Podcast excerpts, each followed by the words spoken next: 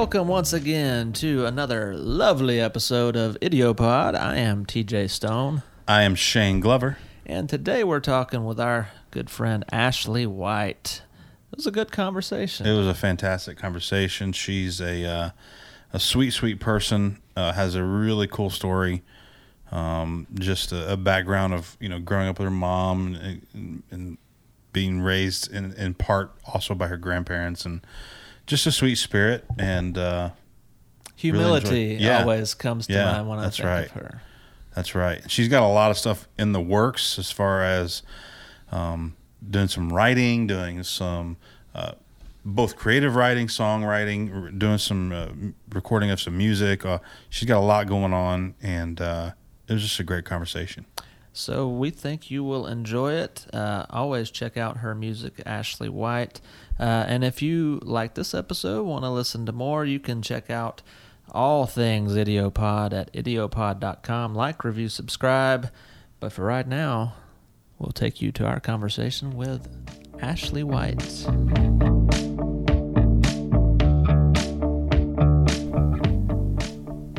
All right, we are here live on the Idiopod. We back. And better than ever, I guess. Hey, great day, great day, and we got something special today for you.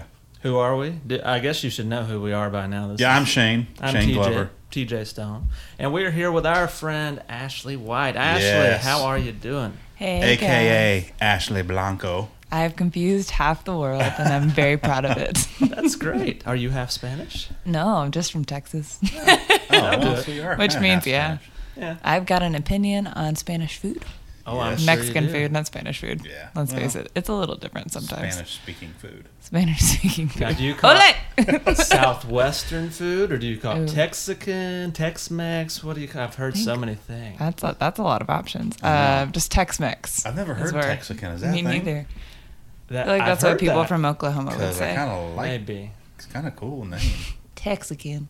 Texas. I've That's actually what I'll heard name my future dog. like second generation or first generation Americans from Mexico sometimes in certain parts of the world apparently call themselves Texicans. Interesting. that feels about right. Yeah. Yeah. Yeah. So whereabouts in Texas are you from? Uh, the Dallas area, more specifically Garland, if anybody knows Garland, where that is. Texas. Garland, Texas. King of the Hill is based off of it. Oh, I love King of the Hill. Oh yeah. Bobber. Dale. I can't do the voice. yeah, we Terrible. and we move on. Yes. so tell us uh, a little bit about growing up and like what was it like as a, a young little whippersnapper Ashley White in, in Garland, Texas. Um, so it was me and my mom. She is single mom. I am only child.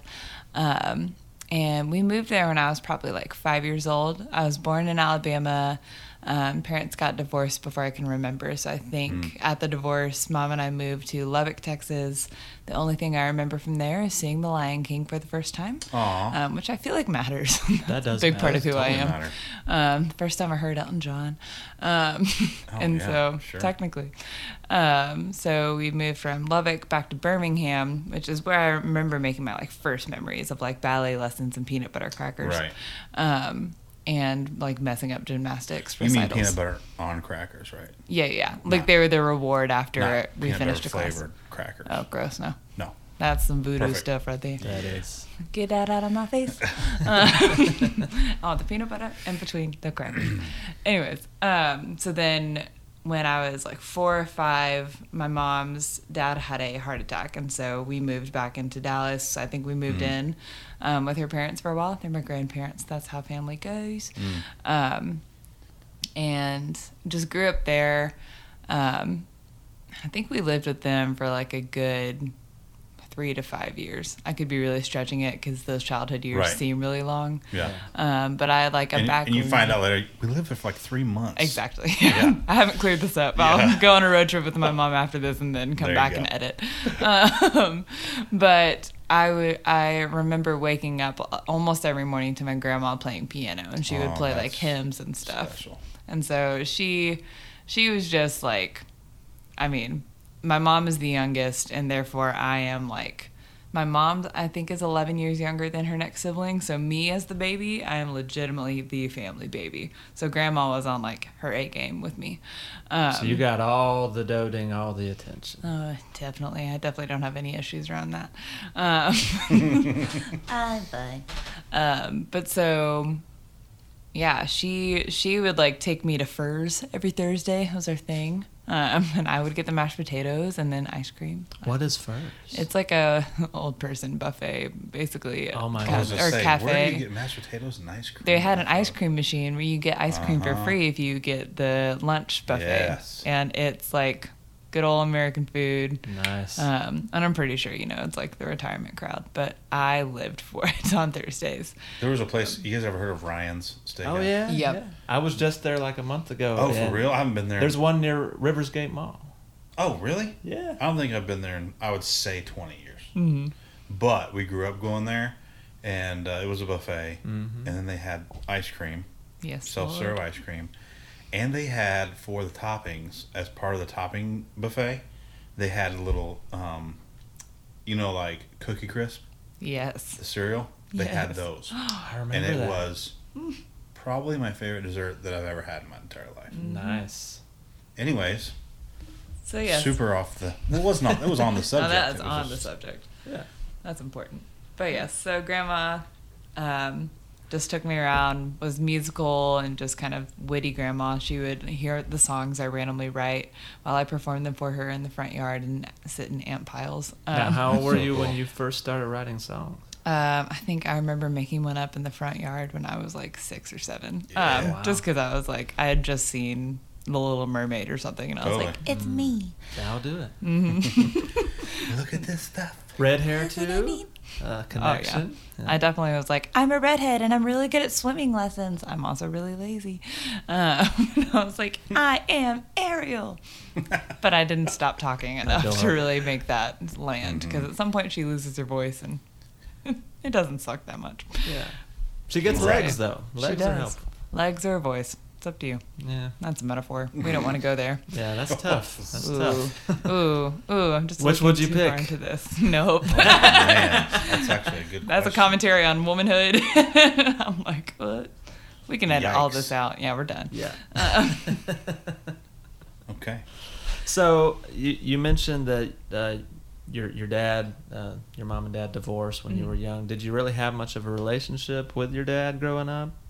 mm, not really. He moved around a lot, and I think we had a little bit of back and forth when I was little. Um, and so, think later on in life, he would like come, later on being like probably elementary school, he would come to Dallas around Christmas time every year, and I think it would take me shopping on Christmas Eve or something. And Mm. that became a thing for a while. Um, but then it stopped, I think, around middle school. Hmm, Um, his family is still in Fort Worth, um, so a little bit close. I think one time I went with his family, um, and just Christmas was like a thing I really enjoyed with my mom at that age, and so I didn't want to stay like the whole night, and so. Um, I think there was like another plan he had in his head that day, Mhm. and it just didn't happen. And you know, kids, Yeah. unpredictable. If Yeah. you if you can recall, because sometimes I struggle to recall thoughts and feelings Hmm. of my childhood. What was your overall thoughts of this man? Was it out of sight, out of mind, or was it like, what's the deal with my dad? Mm. I think there is a lot of romanticizing it. Like Mhm. since I watched so much TV and so many movies, Sure. mom was like a like working mom, so she she'll say it like half the time the TV was my babysitter. Yeah. Yeah. Um, and so I think I thought, oh, he loves me so much. He's just busy. He's just not here. Don't really know why. But like, Yeah. like he's madly in love with my mom, and they'll get back together, and then we'll have a relationship. Um, at least like the most childlike thoughts Sure. were that, and I think I I just kind of took it for what it was. I was like, I don't really know why this is, but it is, and it doesn't seem like it is for some other people, but Mm-hmm. At the same time, I think a lot of my generation, if you will, like grew up without a lot of dads. So Yeah. it was kind of normal. I had a lot of friends raised by their grandparents and a lot of friends Mm. with single moms, especially single moms all gathered together. So Sure. Yeah. any friends I made were the product of my mom. Right. um, They create the village around around the kids. totally. Yeah. Yeah. So I think I just took it for like, oh, this is it. And he got remarried whenever I was like 15. And I think I was like, oh, oh, that was an option. Oh, yeah. Interesting. Okay, we're not in the parent trap. Dang it. Yeah. I really thought because Lindsay Lohan was a redhead. Um, So there was always that seed of like holding out hope of like, Mhm. oh, they'll they'll eventually figure it out. yeah. Yeah. I would say so.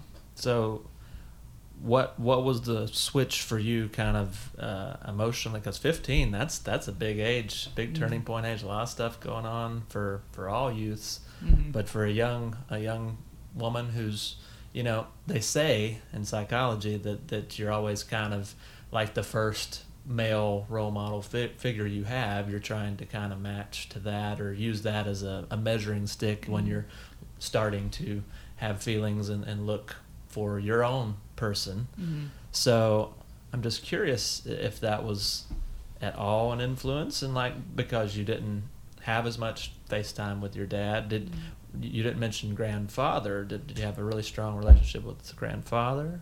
I my grandpa was awesome. Um I think because of some dad stuff, I wasn't sure how to be close to men at all, Sure. especially in authority. So with grandpa, Yeah. he was like I mean, the most honorable guy, wore the same overalls every day, worked at, we called it the Friendship House, and it's like where all the stuff is that we can give to people in need. Mhm. And he had like a, like a truck that is still famous in my kind of large suburb. Um, and Cool. Yeah, just like this old rusted Chevrolet truck. And he just like, he was so funny. One time I locked my keys in my car um, in high school, and I just remember him driving up and wagging his finger at me saying, no, no, no. And he was so funny, such a good guy. Um, would like, he was half deaf because he was in the Air Force. And so I'd wake up to grandma playing hymns and go to sleep to grandpa blaring the Rangers game. Um, and, and he was a great cook, like, just all those things. But I don't think there is ever much of a, like, emotional connection made because I I'm sure there was something psychologically happening with me as a kid that was like, oh, I don't get to like emotionally connect with men. Mhm. Yeah. Um, like they they'll be around, um, but I'm not one of the girls who gets to like be loved by them and love Mm. them. Um, That's a hard message to receive as a as a kid. yeah, and I, I think it's maybe I just like over over expected a little bit of what that love would feel like, and so Mhm. I didn't get to receive what it was. You know, Yeah. I think it was just, I think I just didn't know what to do with it. Yeah. Like mom was affectionate and love and loving and great, um, but worked really hard, and so I think when it came to like receiving love, I was a little bit like, oh, this kind of feels like taking from people. Like they work Mm. really hard for you, so like make sure not to Uh-huh. ask for too much else, but make sure you're like really easy to love and like be enjoyable, Yeah. um, because that's your job and like you can be that. Um, So that make Yeah. you kind of uneasy with sharing like what your needs were and, and just you know what what you felt like you you needed didn't feel like it was as important as what the what the collective what the family unit at that time needed. yeah, yeah. Hmm. just didn't really feel like it um i guess mattered too much it was just like or i didn't know how to speak it out or it was too immature like i think in my teen years i would start to try to speak something out and it would just feel like i was being young or selfish or something Hmm. um Were, were you told things that made you feel that way, or you just kind of felt it at a gut level? Um, think a lot of times I just wasn't listened to. Like it's Mm. a bunch of Texans just talk loudly to one another, Right. um, Mhm. and I don't like raising my voice in groups with Mhm. people. If there's two conversations going on on both sides of me, I usually sit there quietly. Mhm. It can be six people in a row, and these two people are talking, and I'm with this person, and the um, two other people to my left are talking, and I will Mhm. not talk to the person next to me because my senses are overwhelmed. Gotcha. um, Do you I'm- know your Enneagram number? I don't want to make this the Enneagram Oh, podcast, yes. but I am a um, six wing seven. okay. Mhm. That and then. Myers Briggs, I was really into in um, college, and I'm a S as far as the like sensing or intuitive goes. So Mhm. very sensory driven person. Okay. Um, ESFP, I think, whenever you put all the 3 Mhm. four letters together, what's Mhm. math about? I don't know. Yeah. Uh, So you read a room very well, probably. yes, but not like not intuitively.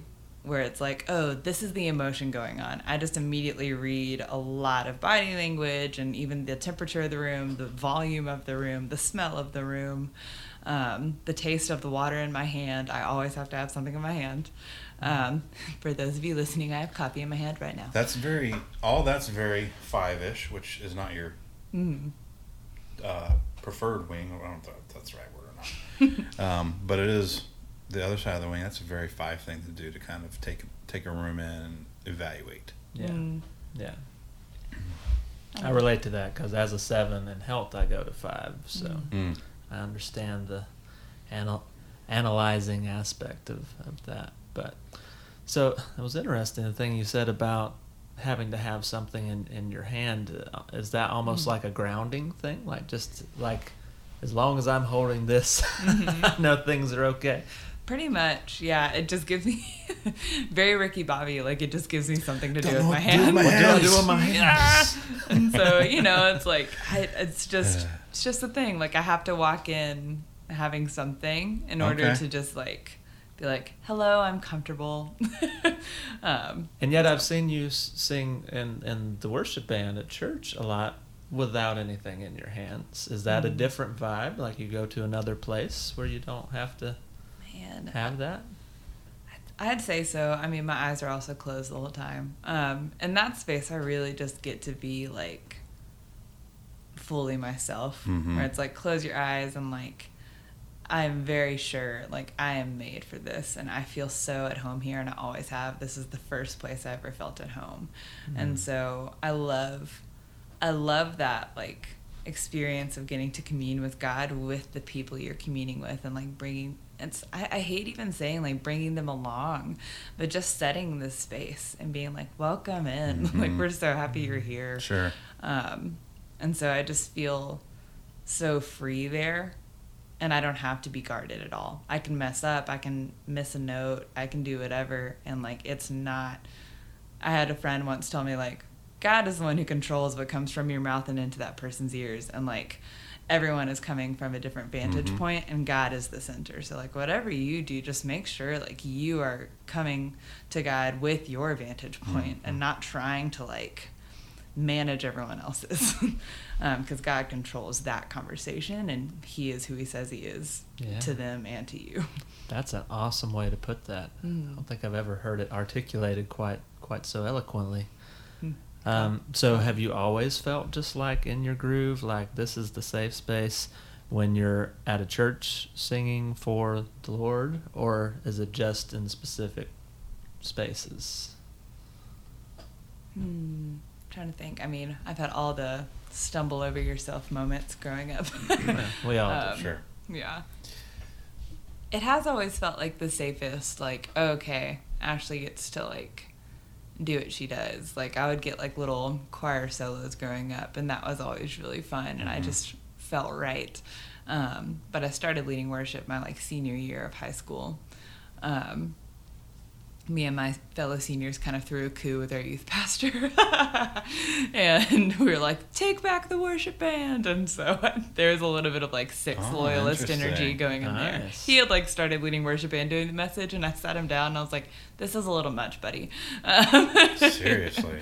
it was a weird thing but Super he weird. was he was coming from a space where it was a different Mhm. thing and we were coming from a space of I've seen so I've seen lead pastors that do that, and there's nothing more awkward than that. Yeah, and having to transition from okay, let Yeah. me take the guitar off and then put the other mic This on. guy didn't even have a guitar. He was just like singing, and I was like, "This is weird." So and weird, man. we like Delegate, we, bro. I know, I know, it's fine. we he was coming into a pretty broken space, Yeah. but like he was pretty broken too, and Yeah. here we are. Um, we all made it out alive, and I got to lead worship. Uh, yeah, that's actually good. One thing I was thinking of, it's a good transition, is what what was as you got into your later teens, high Mhm. school, all that. What what were what were you passionate about? What did you enjoy doing, or what brought you joy at that time in your life? I was definitely church, choir, music girl. Good old Texas, baby. Oh yeah, so much Texas. um, all things church and choir. Everything Mhm. else takes a back seat. Um, Did you grow up Baptist or yeah, yeah. So Is there anything else in Texas? um, Not- watermark. Not, much. That's the rest of the. Joel of the- Osteen? Oh, That's about it. he's okay. Yeah. He's great. Love him. That's just everyone in Houston. Good- Oh, right. Good gravy. Good point. What a time. What a time. But yeah, grew up Baptist and um I think I loved I'm trying to think. There are so many youth group things I like loved. Mhm. I was totally that girl who I was pumped to be at church. I was pumped for every event, pumped for every church camp. I loved the pursuit of God. No. Like and it didn't feel That, of course there were legalistic things I did.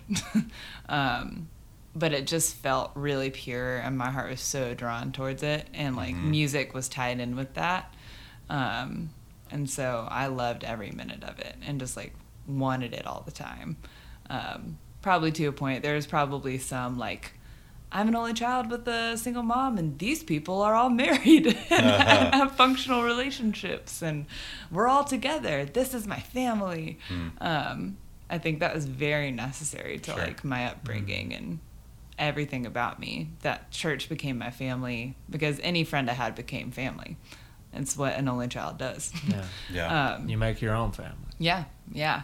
Um, and so it was just the most special thing for me. And my, my youth group was like kind of in crisis throughout my high school years. And so as a six, I do actually really connect better in crisis. Hmm. Um, In crisis, how? Interesting. um, just we were going through a lot of youth pastors, and then that guy who I talked about came in around my sophomore year. But from eighth grade to tenth grade, yeah, we were in between youth pastors the whole time, um, and so there was something where I became loyal to these people, and I had a reason. We had to stay together because we were all we had. Hmm. Very teenage melodramatic. Kind, kind of Um, like people that go through war together. It felt like it, yeah. You know, the Baptist wars, um, church wars. Um, I just had a whole thing in my head with that. Anyways, um, but yeah, I think because there is that need for us to stay together, that was so much more of a reason for me to connect. That there is a little bit of crisis happening where it's like, if we fall apart, like we fall apart. um, and with some of that Baptist teaching of eternity is then tied to it. Uh, I think there's Right. a little bit of shame and fear Totally. probably mixed totally. in. Um, I don't give that too much credit because it is such a beautiful part of who. I am. I feel like, Bless it. um, yeah, like we re- we reframe you, we honor you, Yeah. you mattered. Bless the um, broken road. Thanks, guys. God bless. We got it. Uh, we're gonna make millions. Uh, No one's ever thought of that. No way. Um, but yeah, um, I was also really in love with Rascal Flatts in high Yeah, school. who wasn't? Huge on Rascal Flatts. now So- Dan and Shay, man, they're my. I don't even know who that is. You got to hear Dan Shay then. Okay, He's quit everything. he's very Gary LeVox esque. Hey. Well, it's two guys, right? It's a Yeah. duo. Yeah. Yeah, but the main singer is he's ridiculous. I bet you've heard it and maybe you just didn't know it I hope so. potentially. Because I'd be sad to miss that. Yeah. Yeah. They're good. hmm So I get in my mind, and the mental picture I get, which could be so way off, is when I hear you say I was an only child and you know single mother, had a single mother. hmm You weren't. You weren't a single mother. I get this like movie going in my head of like you and your mom because you have you know you have road trips, you have moves across states, and hmm you end up moving in with your grandparents. It just feels like I've seen that movie before, hmm um, which is probably you know glorifying it a little bit and probably not realistic. But did you have a sense at all of like me and my mom versus the world? Were you guys that kind of a thing, or more of like a, this is a grind? Hmm. I think there was a little bit of me and mom against the world, Mhm. and then a little bit of reality set in once I turned five or six, where mom was working later hours to take care of me. Mm. Sure. I was in daycare and was usually one of the last kids to leave. Um, and mom was really tired. Yeah. um, she like she worked really really hard as I grew up, and it was fun to see her like set free after I left for college. Um, she really set me free too. She was like, Mhm. "Yes, go ten hours away, my dear daughter. I'll come visit you." That's cool though. Um, she's yeah, she's awesome. But I, I don't I don't know if as a kid it felt like that for too long. I think Mhm. it started to feel like maybe yeah, the grind of Yeah. just like, okay, this is what it is. Mhm. I'm just gonna like survival mode a little bit. Mm. Um, I do think there is a lot of that. Sure. Because usually that movie that, that you're referring to ends with uh, 18 moving away, usually Mhm. far away. Yeah. And Mhm. somebody's met the love of their life and has Right. like a golden retriever that will never have any problems. Yeah, that's it. and it's a solid movie. it is. I've seen it a few times. So, what? Where was that transition for you? Because I know you did end up moving away. What What led to that? Um, so I think when I was a junior in high school, I went to this camp. Um, it's called Super Summer, and it's kind of like the super Christian camp. So you have like your youth camp, and then your kind of almost youth leaders will be going to Super Summer. And it wasn't like they weren't picked out, they got to sign up, but it's a much more intensive camp where it's like a lot more concentrated time, not a ton of like playtime or free time, Mhm. but a whole lot of like you're going to learn scripture and like pray with people and like really get into this. And so of course I loved it. Um, cuz I was really awkward with free time. um, so at that camp, usually at the end of each week, um, they're like, "Hey, if you were called to ministry, let us know." Um, and I remember feeling at some point, I was like, "God, I really want to do music, but I Mm. want to do it for you, but I have no clue what the words are for that." And this girl who I had been really jealous of because she brought her guitar and could sing Switchfoot, and all the boys loved her. She was so good. Um, she was saying Uh, "Dare You to Move," and she let me sing yeah. a verse, and I forgot the words. It was horrible. Um, but she gets up and says, I think I'm being called to lead worship. And I was like, oh my gosh, those are the words. and so I kind of feel like I stole her calling in my brain. Yeah. But in reality, it was just God saying, oh, here you go. Um, Right. But I was like, oh, I want to lead worship. Um, How so- old were you when you had that? 16 and so came back for my senior year of high school and started leading worship and um, got a lot of really sweet feedback from friends They're like hey it's really different when you do this like i think it's something you should look into and blah blah blah Hmm. so when um, looking into where to go to college i didn't really want to go to a Christian school because I wanted to see people choosing their faith. A Christian school felt like a contradiction to me. I was like, I don't know. This doesn't like if you're going to school to be a Christian, I don't know if you're actually a Christian. Like I don't want to live at church. I want to go there and like be like be a part of it. Um, Hmm. Wish I would have thought about that before, I was just a little before I went to Liberty. It's okay. Uh, uh, Liberty has produced some of my favorite people. I met my wife there, so we're all good. Yeah, Look, it there worked out. And I went to public school and didn't meet my husband, so here we are. There. Uh, um, but so I wanted to go kind of to a public school and do something in like music business or entertainment industry that wasn't directly like worship leadership. Hmm. So I looked at Belmont actually um, and was really, really considering it and then realized it was 30000 a year and I was Mhm. like something doesn't feel right. Like I don't feel settled with this. And so actually kind of a little bit of full circle um, my mom had found this university in North Alabama that I went to, um, ended up going to. And an old family friend of ours went there and did kind of a similar degree to what I wanted to do and just like spoke really highly of it. And at the same time, my dad moved back to Huntsville, Alabama. He had been all over the country, No moved back to Huntsville. And so knowing that, I had a parent and a guardian, guardian, um, in the state, I would get in-state tuition, and it was already one of the cheapest schools in the nation. Oh, Um, and so everything worked out. I did not want to go to community college That's for two crazy. years. Everybody with a sane mind was like, just go to school for two years for free. And I was like, no, I'm getting out of here. Um, That's so interesting that God w- sort of wove back your father into Mm-hmm. the story and then made that be like the way that you got to go to a good school. hmm Yeah, it was it was the sweetest thing.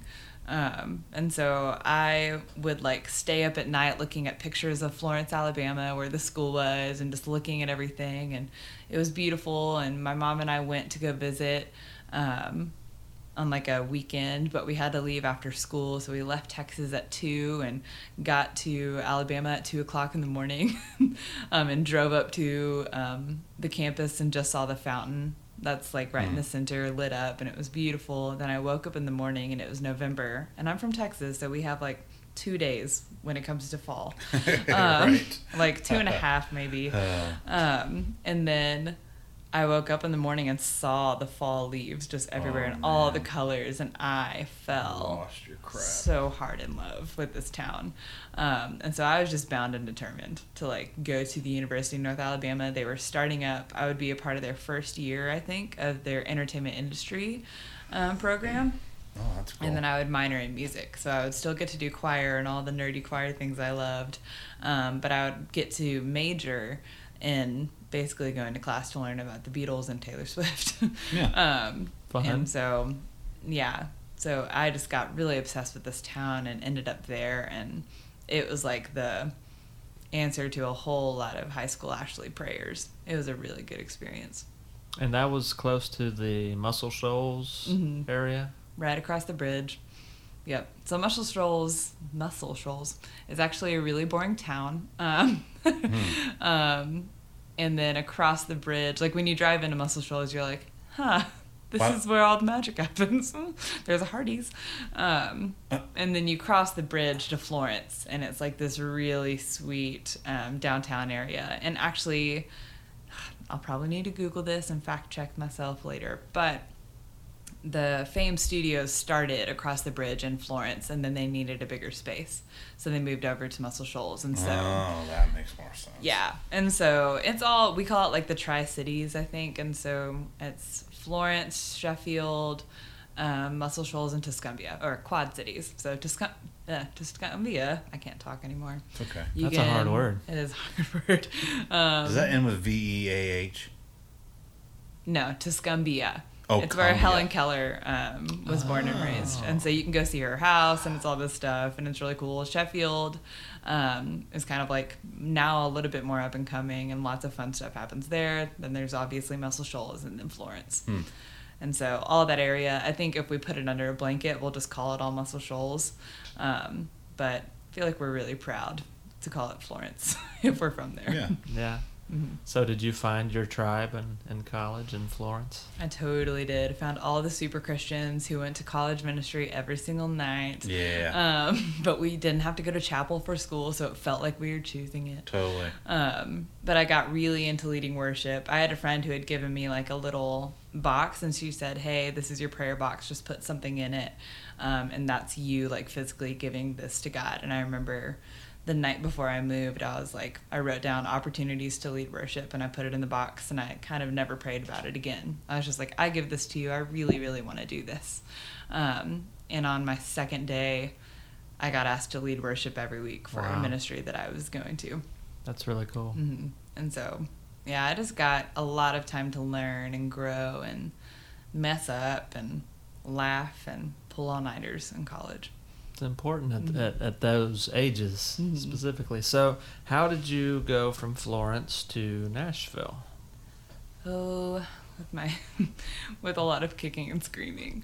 Um, so I had said anywhere but Nashville, specifically anywhere but Journey Church. What? Why is Um, that? Because I was a big All Sons and Daughters fan and Uh-huh. did not have a lot of cool before I moved to Nashville and had like met David and Leslie a couple of times at shows and like been a little weird because I was so nervous about it. Um, so you didn't want to go to Journey because you didn't feel cool didn't enough wa- to go to Journey? I, I didn't want them to think I followed them. Oh, I was like, I will not be the That girl is who too follows, and funny. then like David sees me from the stage and he like stops. and I'm like, not that I make that much of an influence in a room, but like, but I was like, I will not follow my favorite band. Like I won't do it. but That's it was too like, funny. it was known in college. Like Ashley loves All Sons and Daughters. Oh my gosh. um, and I had seen the, I had like the live DVD of their live um, album, and I remember watching it one day and praying, God, can I be there one day? Can I be a part of this? Um, and of course, I like prayed it and threw it away, and then here I am, like driving up on a Sunday morning. and I was like, anywhere but here, anywhere but here, anywhere but here. Oh, it's right. Dang it. um, but so I had looked everywhere else. I had looked in the Seattle area at Mars Hill right before everything kind of hit the fan. Um, and I was in conversation, and then one day it abruptly stopped. And a few weeks later, a lot of the stuff hit Relevant Magazine. Right. Um, One of to get- Amanda's friends was the accountant there. Oh, what a time. and that was a mess. Oh man, Christians, am I right? Uh, but but so I had looked there. I had like swallowed my pride and said I'd go back to Dallas and intern at a big church there that I liked a lot. And I had missed the applications by one week. I um, had inquired and gotten like two steps into a process of maybe interning in England in a small colony called Mm. Colchester colony, not the word village, Colchester, England, which is in between Liverpool and Manchester, and like maybe six thousand people are there. wow. I'd be really shocked if that, was actually. could've been sweet. Yeah, but it was like at a cafe that they were also doubling as a church, and I was like, I'd love to come and intern and lead worship, and they're like, we've actually been really needing this, um, and they told me to go talk to my pastor and like figure some stuff out. And for some reason, I had such a fear around that, Huh. um, and Why I do you think that was?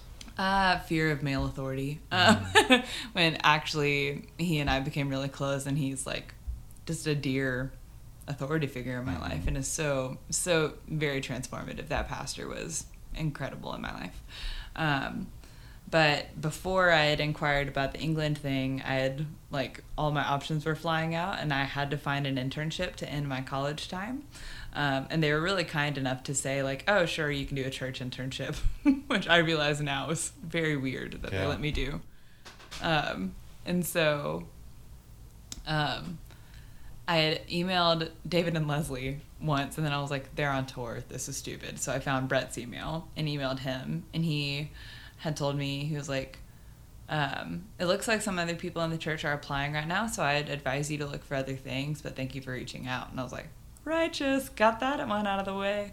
And then a week after I had um, Skyped with the people in England to like give me the next steps, Brett emailed me and was like, "Hey, actually, we'd be really interested in furthering this conversation. Like, what what do you want to like tell us your call to ministry? Tell us about yourself. What's your story?" And there's all this journey language coming into my inbox that I had no clue how Yeah. to read. He was like, "So what are you wanting out of this? Growth? What does growth mean to you?" Growth. growth. And this is Brett Maybury, who Yes. who we interviewed in another episode. Uh, who I believe they were calling him like the worship pastor at that time before he headed up the Arts Collective. Yep, yep. That was in the very, very early stages of the Arts Collective. And so all the things worked out. Um, and I ended up moving here. I don't think Brett knew I moved. I think he thought I had like found temporary stuff. And so like he and I were sitting at a restaurant for my first lunch on my first day and my mom was unloading the U-Haul at my apartment and I've cried the whole way. Um, and he was like, so how's it going? And I was like, or Well done. Yes, yes, yes. He's Australian. Um, but I was like, yeah, my mom's unloading the U-Haul, and he was, you moved? And I was like, yes, Brett. Yeah. Yeah, I'm here for the long haul for a nine-week internship. wow. Wow. I moved here because I was not going to commute two hours every day. And was the internship for like helping kind of start up the Arts Collective, or what it was, more so for? for the worship um, team, I would say. I was going to help a lot with youth stuff, and I actually got to Journey, and Journey Youth hadn't done musical worship for the entire summer. Oh, wow. That's I remember. I showed up and I was like, oh, never mind. That's when I met you for the Mhm. first time yeah. because I was a youth leader. I was a bundle of depression and anxiety. Aw. and it's very funny to see my life now in regards to the girl who came in Mm. in August of 2015. So, So after that internship, what happened? So that was for nine weeks. you moved here, yep. didn't have a job after that. hmm What was the transition there? Halfway through the job, I had gotten, um, or through the internship, I had gotten a job in the kitchen at a coffee shop in town making waffles. Um, Nice. cried a lot. Aw. Uh, it's fine. It's fine. I got a lot of free coffee. Tear and stained some- waffles. Tear stained waffles. You know, I mean, they taste great. Um, so I was there for two months, and the internship ended, and I was still doing that. And I eventually got a job um, at another coffee shop that I was at for a year, and I that put me like right in the center of downtown. If y'all know where it is, it was Frothy in downtown Franklin. Oh yeah. And so I it essentially felt like I was still a little connected to Journey staff, though I was no longer interning. Everybody had their meetings there, everybody was Mhm. there all the time. Um, and so that became a space for me just to kind of like work and make money and figure out my life, um, but also connect with people really, really well. Um, we had a really pretty sweet staff at the time. It eventually went downhill, but you know, all great empires die.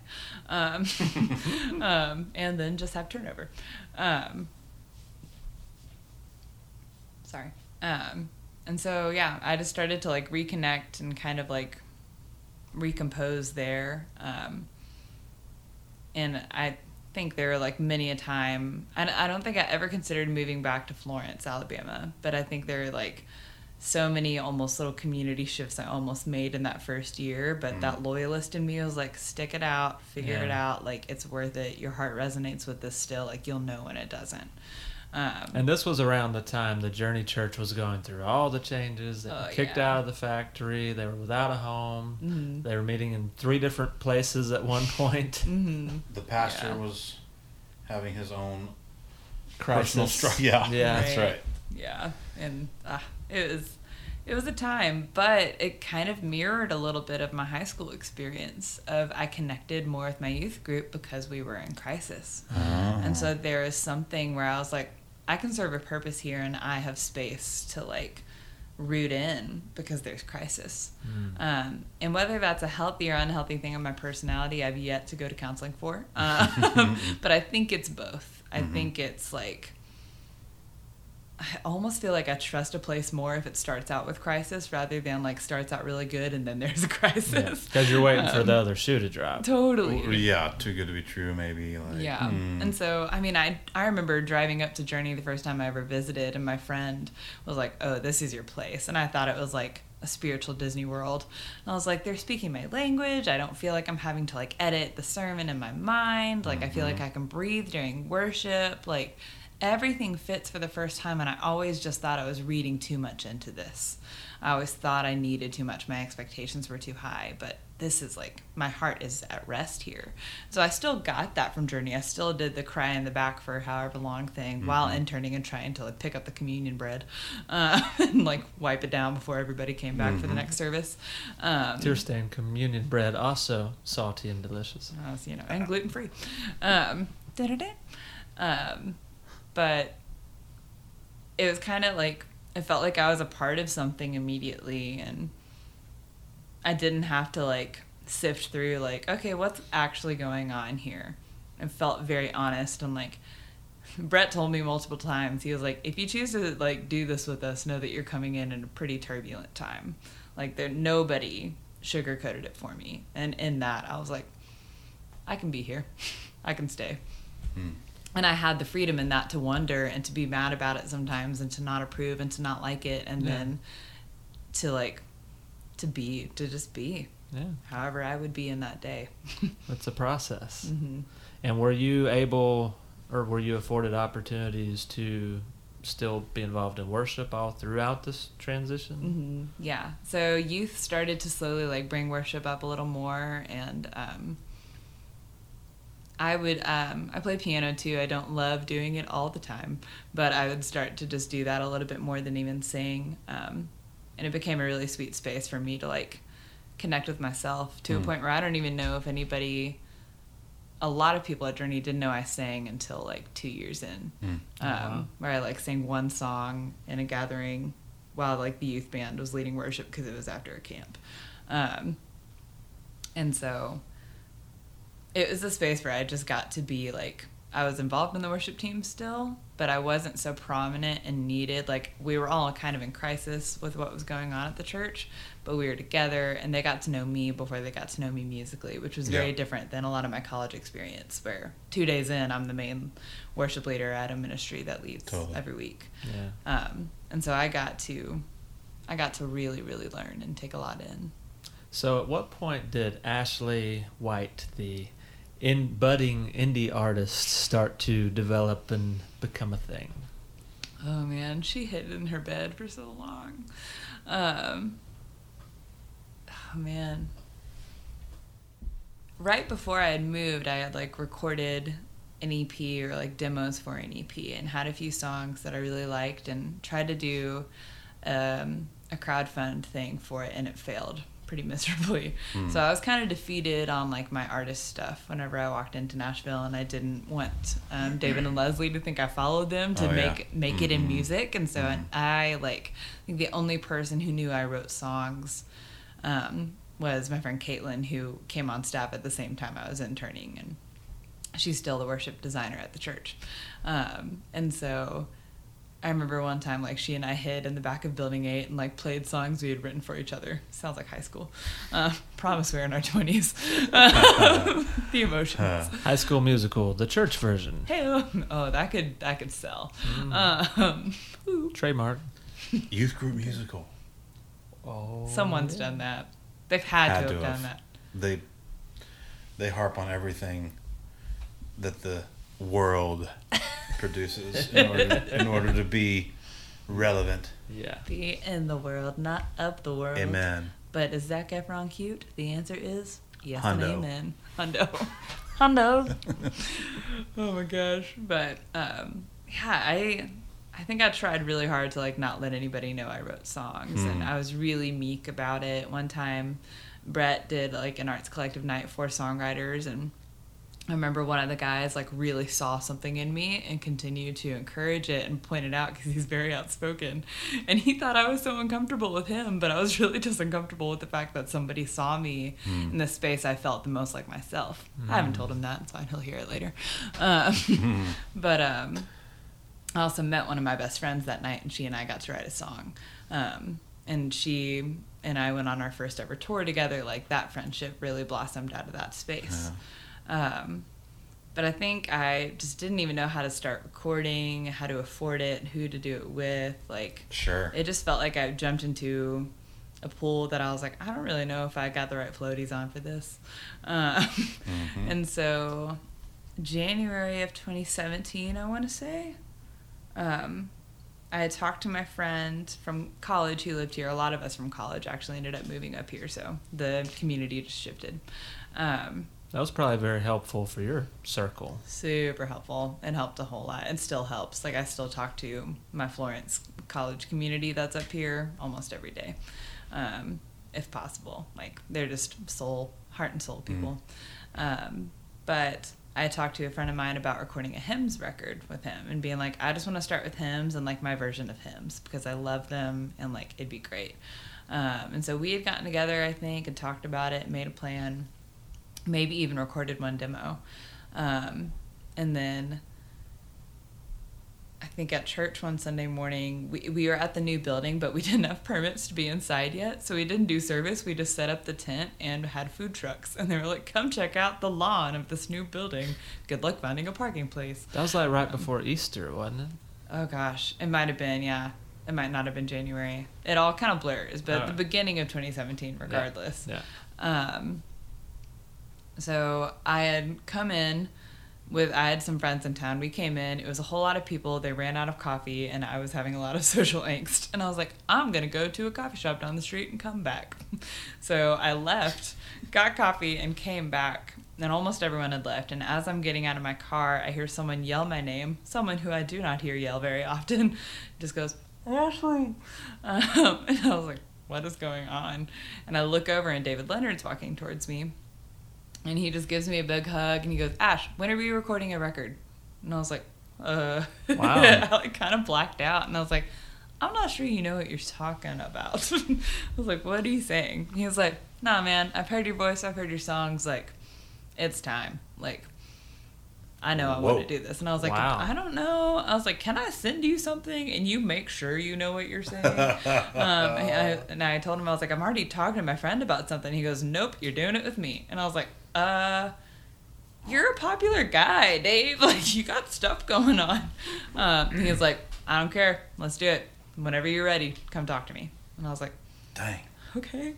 Um, and the so- guy that you were already a fan of and Mhm. sort of followed to church. Whoops. Uh, By yes, accident. Yes. He had had so many moments of seeing me, though, over over my at that point. I guess we were on like one and a half years in Mhm. town. Like he had seen me heartbroken. He had seen me come to life. He had seen from afar so many things, and he a lot of my really close friends worked alongside him, and so like he just God gave him, I guess, words in that moment that I Yeah. really needed.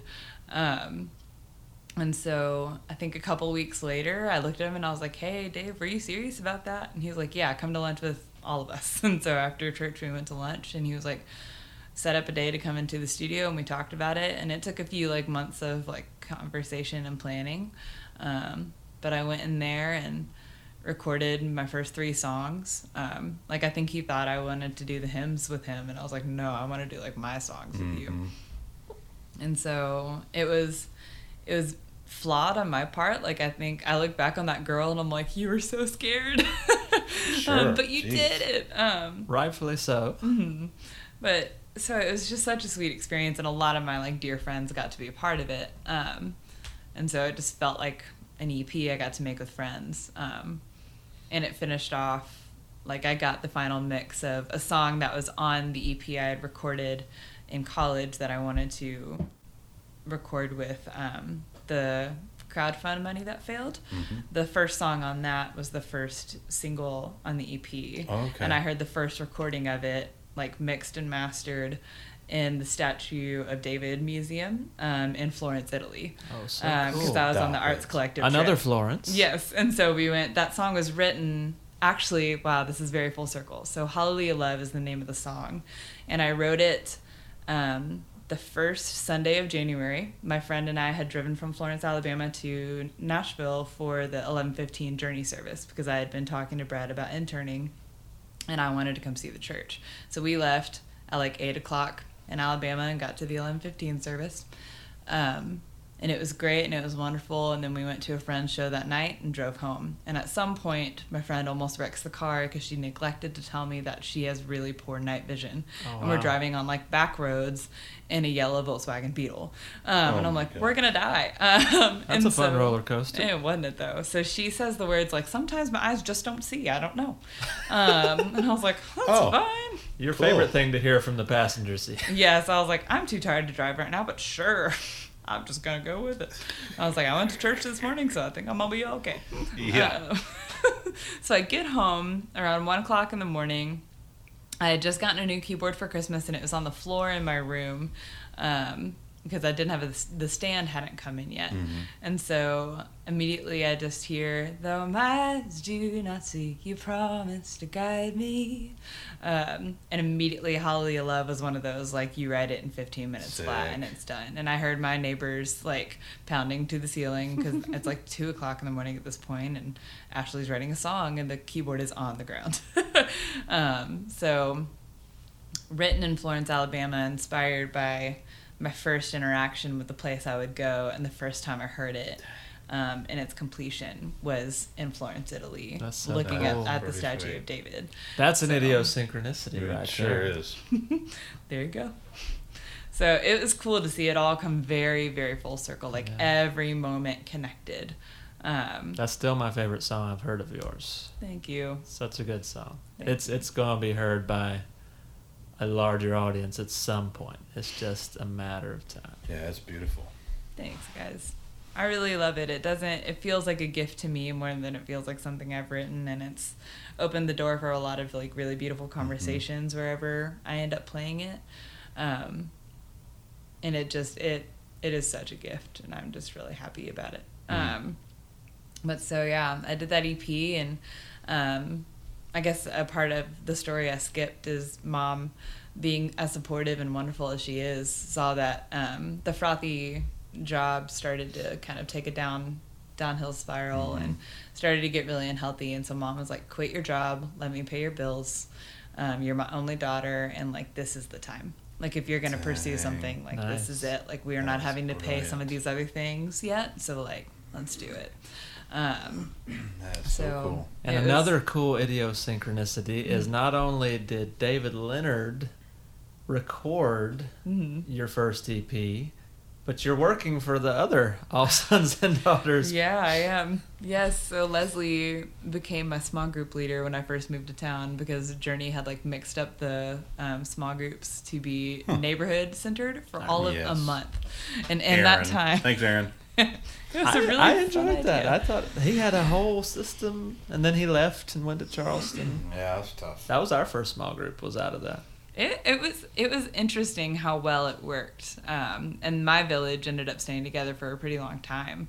Um, but I remember I had no clue I had moved around the corner from her. So I'm trying not to follow her to this church, and I'm trying not to follow her to Franklin, Tennessee. And I live around the corner from her. She's my village leader, and here I am. Um, and so um, I entered into that village, and it took a few years um, for a connection. I feel like to actually like settle out, but she has become like mentor and friend and just one of my favorite people, along with one of my like heroes. Um, Yeah. But she's just very, very dear and near to my heart, and trusts me and champions me to do things that I wouldn't think I could do. But she sees it, and she like makes it a point to like pull it out of me. Um, That's awesome. yeah, it's a huge gift. Her and Thomas, good people, man. Huge fan. Huge fan. So so unpack just a little bit in the last few minutes we probably have here. What what you do for Mm. for Leslie and her company? What is the company? What is Mm. that about? hmm So um, she and a guy named Chris Trey co-founded a nonprofit called The Fold, and um, kind of Leslie's backstory with it is she um, had got this book called How the Light Gets In: Writing as a Spiritual Practice by Pat Schneider. She read it, was obsessed with it, um, Googled the author, and turns out this woman is an 82 year old. Um, workshop leader, wonderful author, human being, um, and she hosts workshops in her house in um, Amherst, Massachusetts. So Leslie invites her mom to go with her to a workshop, and they go. And Leslie is the youngest by like a solid thirty years, um, but she just becomes really inspired by this whole practice. And essentially, um, Pat started this. Um, writing practice writing method practice whatever um, called the amherst writers and artists method so AWA method. I have heard of that. Mhm. Holy cow. She Okay. she's kind of a big deal, and Yeah. so it's Yeah. very prompt driven writing. I writing, know of it.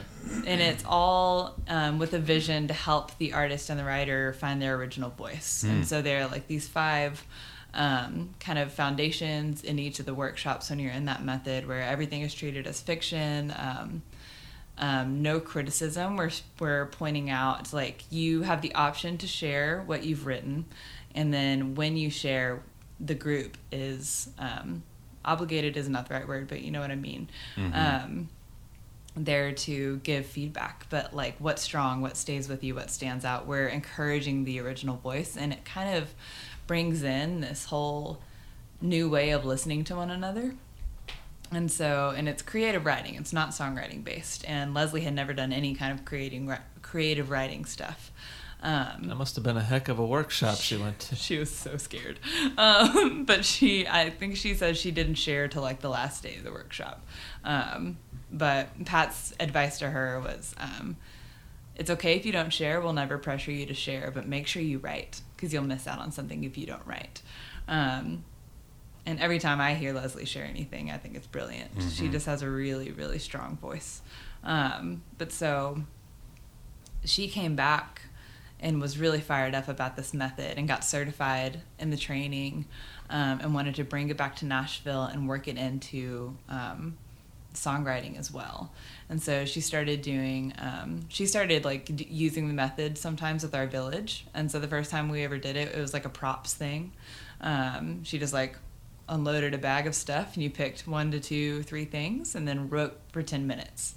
Um, and it was just really, really special. And so she started um, with Chris um, to plan to do these like workshops and then um, provide retreats for songwriters where the songwriting retreats look like open the morning and open the time with a workshop and then you or with a writing prompt and then go and write a song with some of these people. And it's just kind of weaving in between um, and that creative writing can unlock a piece of you as a songwriter and that original voice and what you want to say um, that maybe just going into a co-write normally couldn't do because i think everybody can especially in nashville come in knowing how to say what they want to say but they don't Yeah. say what they want to say Mhm. Yeah, that's where the craft and the head gets in the way of the heart. yeah and so um, the fold has been going for like two years now and i think right now we're in a little bit more of a like all right sound the alarm like we're out here y'all um, so i run the instagram for it um, which means i get to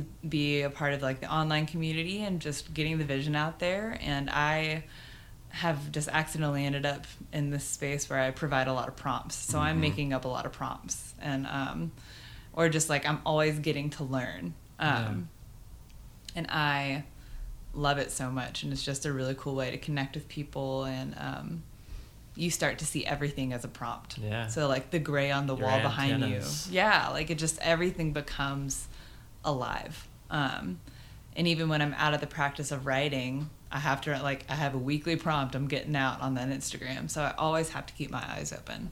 Um, and so it's become a spiritual practice for me to do that. And actually, I've ended up in this line of work making money where I rant, run all these random social media accounts, and it's all because Leslie said, "Hey, I really want you to do the fold."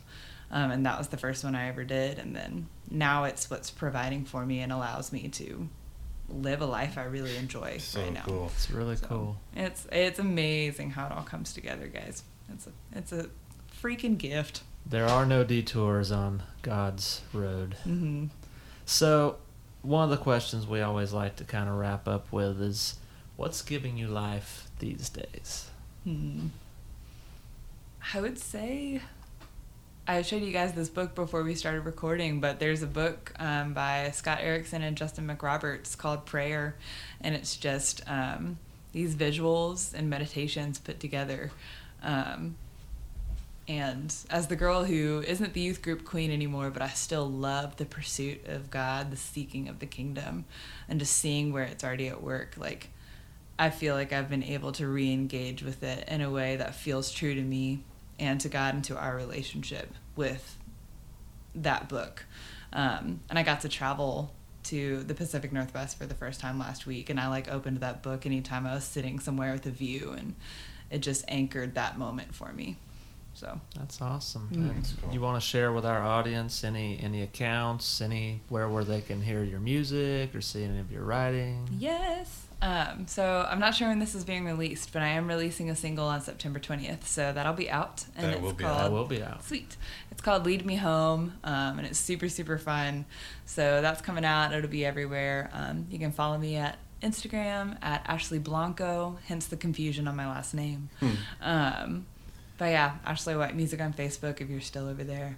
Mhm. Um, and so, yeah, here we are. Awesome.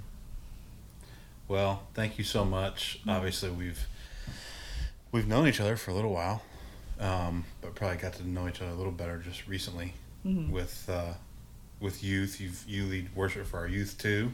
You just seems like you lead worship wherever wherever there's an open door and someone needs it, which is pretty awesome. So thank you so much. Um, good luck with the music and um, appreciate your time today. Mhm. Yeah, I know we wrote a halfway decent song once together. Hopefully Come not on now. not the first. Yes. Well, it was Well, the first, not the, first. last. Yes. Not the first. We somehow wrote a song before we ever Good met. God, was that the first one? We went back in time. Thank On you guys that. for how you're like digging into people's stories. Like it's important. So thank you. Well, thanks so much We're for enjoying it. Yes, we are. Thanks so much for for sharing your story and your heart with us uh, Mm. speaks a lot to just who you are as a person. We are so thankful to be friends and, and know you. Thanks for being an idiot. What'd you call And you, Wait. Was that a fat joke? and you can find us at Idiopod, the number one, on Twitter and on Facebook. Yes, on on Facebook, it's Idiopod, and that's I D I O. If you're wondering, POD. And on POD. Facebook, it's two words because that's first and last name, I guess. there you go. And on Insta- Instagram, on the Instagrams, it is just Idiopod. And obviously, all things Idiopod you can always find on idiopod.com. We are TJ Stone. Shane Glover. Thanks, guys.